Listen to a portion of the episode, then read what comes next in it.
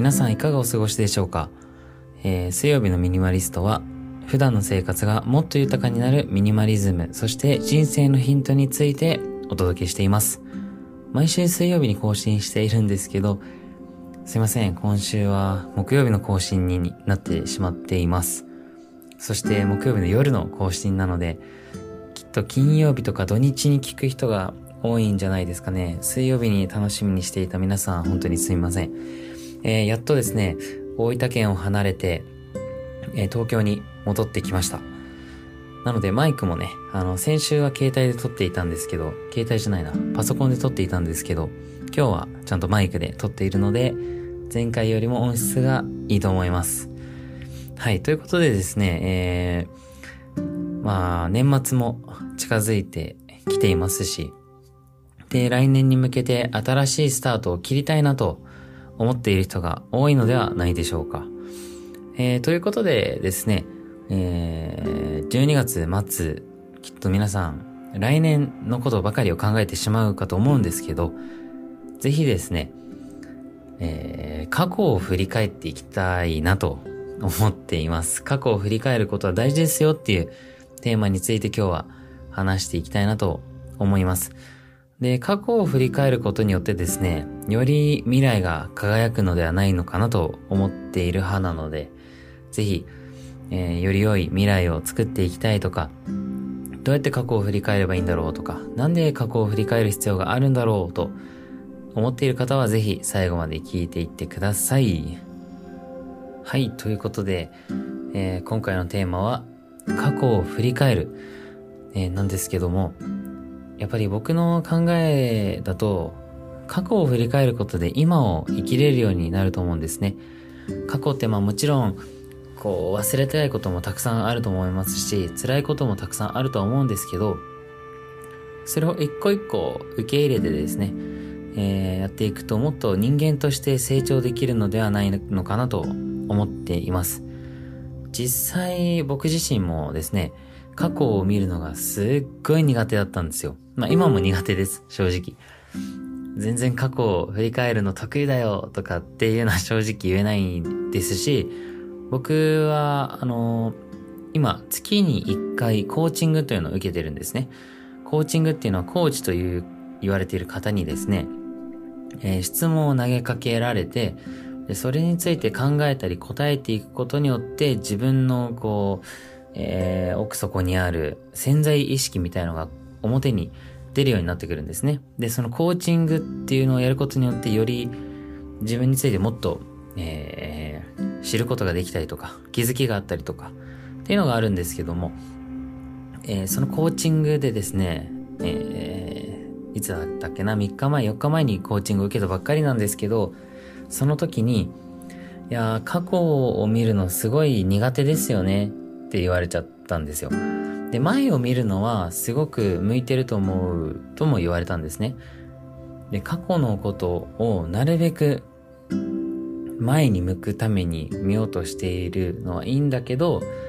もっと過去の部分を振り返ったりとか、もっとディテール化していくことが大事なんじゃないのっていうふうに言われたんですね。いや、確かになーって思って、なんか、何がダメだったかっていうすごい単純な、まあ、えー、答えをすぐに出してしまって、それをどう解決すればいいかっていう風にすぐに切り替えるタイプなんですけども、もうちょっとその振り返りを濃くしていった方が、より良い切り替えというか、その解決策みたいのが出てくるんじゃないかなって思ったんですね。えー、で、まあその過去があるからやっぱり現在もありますし、その過去の判断だったり経験が今につながってると思うんですよ。なので、自分自身を理解することによって、もっと未来が明るくなるんじゃないかなというふうに思っています。心理学で言うと、嫌われる勇気で有名になったアドラー心理学のアドラーが言っている、人は行動の理由を過去に求めるという言葉があるんですけど、やっぱり過去の出来事とか、そういうのって未来にすごく影響すると思うんですね。まあ、アドラーさんは過去の問題と現在は分離した方が、課題を分離した方がいいというふうに言ってるんですけども、で、今回はちょっとあのー、そういう考えではなく、ちょっと過去を見つめ直した直して、未来に活かせるんじゃないかっていう話をしていきたいなと思っています。はい。ということで、あの、まず一つ目のポイントなんですけども、ちょっと僕のストーリーから話していきたいなと思います。先日、大分県でもう10年ぐらい付き合いがある友達とご飯を食べに行ったんですけど、その時に言われたのが、アキトってキラキラしすぎてるよねって言われたんですね。あ、すいません。えっと、僕、名前アキトって言うんですけど、アキトってちょっとキラキラしすぎてるよねって言われて、で、どういうこと？って思って。それで聞いていくと、もう少しダークサイドを見せた方がいいと。もっと、ま、裏の部分をもうちょっと見せた方がいいんじゃないって言われたんですね。で、やっぱり光と影みたいな感じで、光だけだと、やっぱりこう、なんて言うんですかね、奥行きがないというか、ただただ眩しいだけになってしまうんですけど、やっぱり影があることによって立体感が出てきたりとか深みが出ると思うんですね。これって絵を描く人だったらすごくわかると思いますし、あの写真とかでもやっぱりどういう風に光を使うかで、えー、絵の質だったりとかがすごく変わってくるんですね。で、これ人も一緒だよって言われて、で、まあ光というかいいとこだけしか見せてないから、もうちょっと失敗だったり、かっこ悪い話も伝えないと、言葉の重みがなかったり、ちょっとうさんくささが残るんじゃないっって言われたんですよ。で、まあ確かになーって思って、なんか、あまり弱い部分だったり、辛いことだったりを言わないタイプなんで、旗から見たら、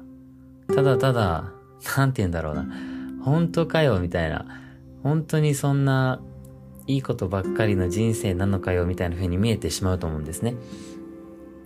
ただもちろん、たくさん人生で辛いこともありましたし、悔しいなとか、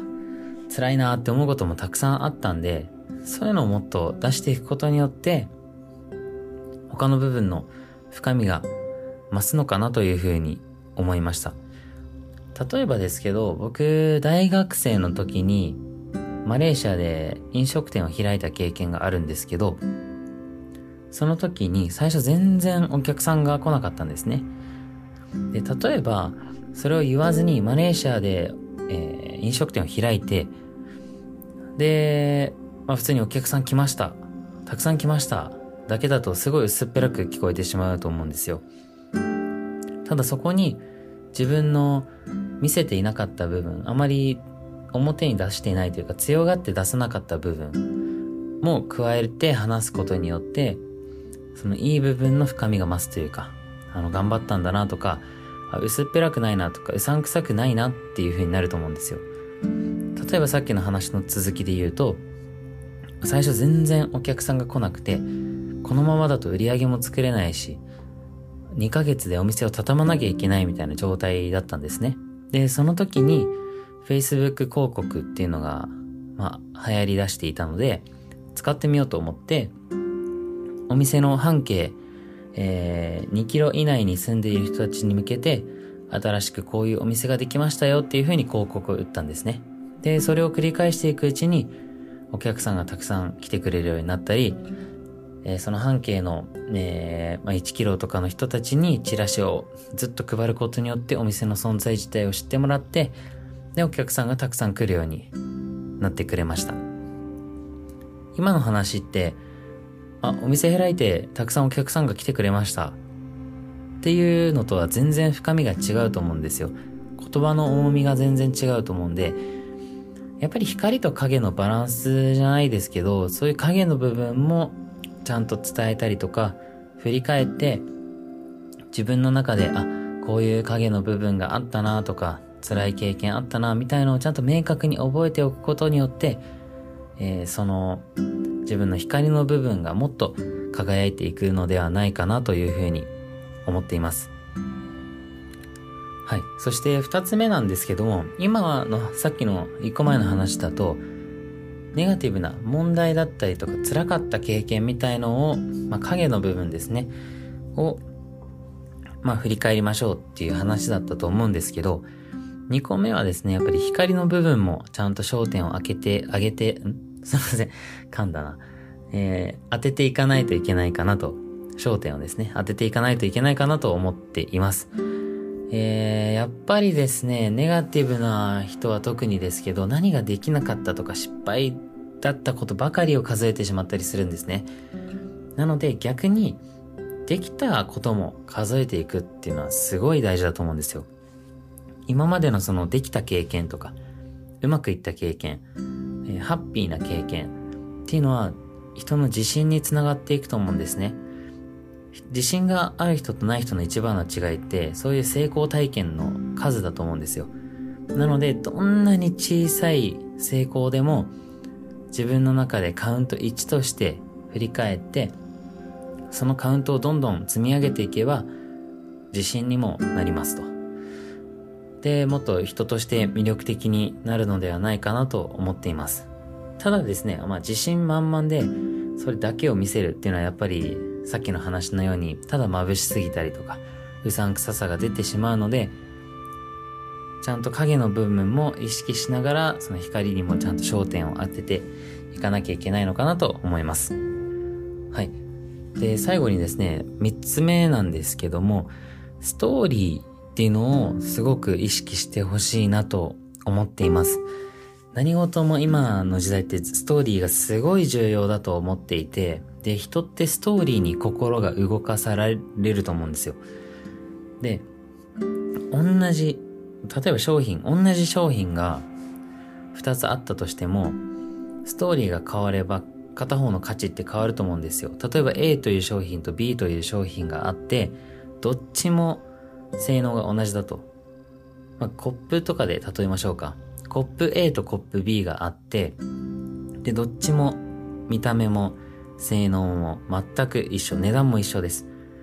で、そのコップ A は誰が作ったかとか、どういう職人が、まあ、職人のえー、山田さんが心を込めて2年間かけて、えー、大事に大事に作ったコップです。っていう風なストーリーが加わると、さっきのコップ A とコップ B の価値って全然違うと思うんですよ。やっぱりコップ A の方がなんか価値が高くなると思うんですね。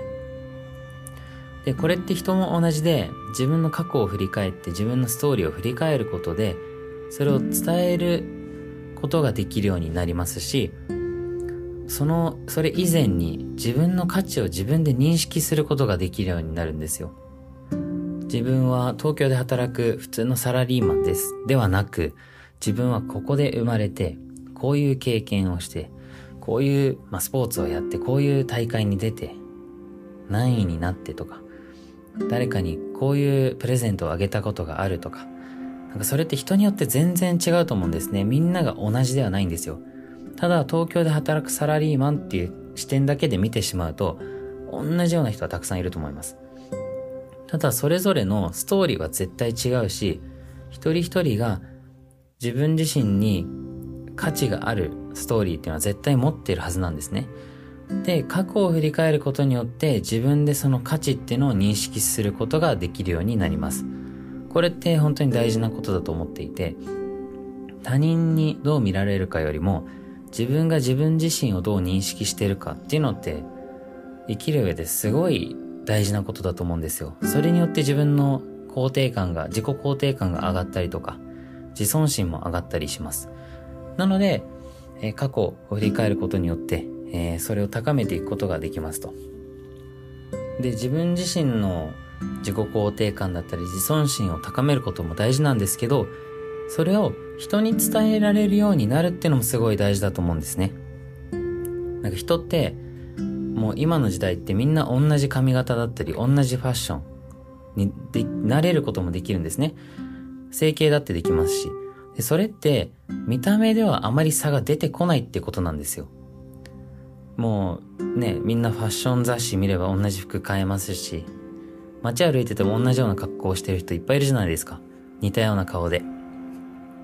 なので、人よりも魅力的になるためには内面を出していかないといけないと思うんですね。で、そのためには自分のストーリーを伝えていかないといけないんですよ。今までこういう経験してましたとか、こういうこと学んでました。こういう出来事がありました。それって他の人と全く同じっていう風にはならないと思うんですよ。やっぱり見た目がいかに良くても、なんか薄っぺらい人だなっていう人に会ったこと、経験ってあると思うんですよね。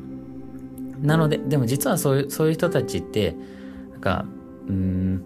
表面だけで見せてしまっていて、実は深掘りしていくとめちゃめちゃ面白い人だっていると思うんですよ。なので、そうならないためには、ちゃんと経験を振り返って、話せるようにして、自分はこういう人間だよって伝えるのが大事だなというふうに思っています。ちょっと余談なんですけど、先日、お茶を、えー、6種類ぐらい買ってきて、利きお茶というのをやったんですね。コップに6種類ぐらいの別々のお茶を入れて、それを、あのー、どれがどのお茶っていうのわからない状態でテイスティングしてみたんですよ。で、まあみんなでやったんですけど、みんなほとんどわからないんですね、答えが。で、これどういうことかっていうと、お茶っていう面では、ほとんど同じ味というか、ほとんど似たような味ばっかりなんですね。ただ、ラベルを見ると、その味が変わったりとか、いや、こっちの方が美味しいよなっていう風に思ったりするんですよ。人間って単純ですよね。でも、あの、ちょっとそこで思ったのが、やっぱり今までよく飲んでたお茶ほど美味しく感じるなっていう風に思いました。自分が暑い日に喉を潤してくれたっていう経験があるお茶だったりとか、えー、今なんか、ラベルが自分的にはかっこいいなって思う、思うお茶だったりとか、えー、誰かからプレゼントで、あ、これ飲みなよってもらったお茶だったりとか、っていうそういうストーリーがあることによって、そのお茶自体の味だったりとかが変わってくるなと。で僕的には生茶が一番美味しいと感じました。で、まあ、何が言いたいかというと、そういうストーリーがあることによって、その同じだと思っていたお茶も、どんどん深みが変わったりとか、味すら違うなって思えてくるようになるんですね。なので、えー、自分自身のその経験、ストーリーをちゃんと振り返って、それを人に伝えられるようになれば、その人から見た自分の価値っていうのも上がってくるのではないのかなと思いましたし、自分自身も自分自身の価値を高めていくことができるのかなと思いました。なのでぜひ、えー、年が明ける前にですね、今年1年を振り返ってみるのはいかがでしょうか？はい、いかがだったでしょうか？えー、1900年代の中旬ですね、に活躍した、えー、トルーマン・カポーティさんという方がいらっしゃって、で、ティファニーで朝食をだったりとか、えー、霊血というあの小説をですね、えー、書いている人なんですけども、その人の言葉で、失敗は成功を引き立たせるための調味料だというふうに言っています。なので、ぜひ皆さんも過去を振り返って自分の光の部分だったりとか、影の部分、失敗の部分、成功の部分、両方を見つめ直すことで、ぜひ皆さんの光を引き立たせてほしいなというふうに思っています。はい、水曜日のミニマリストは毎週水曜日に人生がもっと豊かになるミニマリズム、そして人生のヒントについてお届けしています。では、また来週お会いしましょう。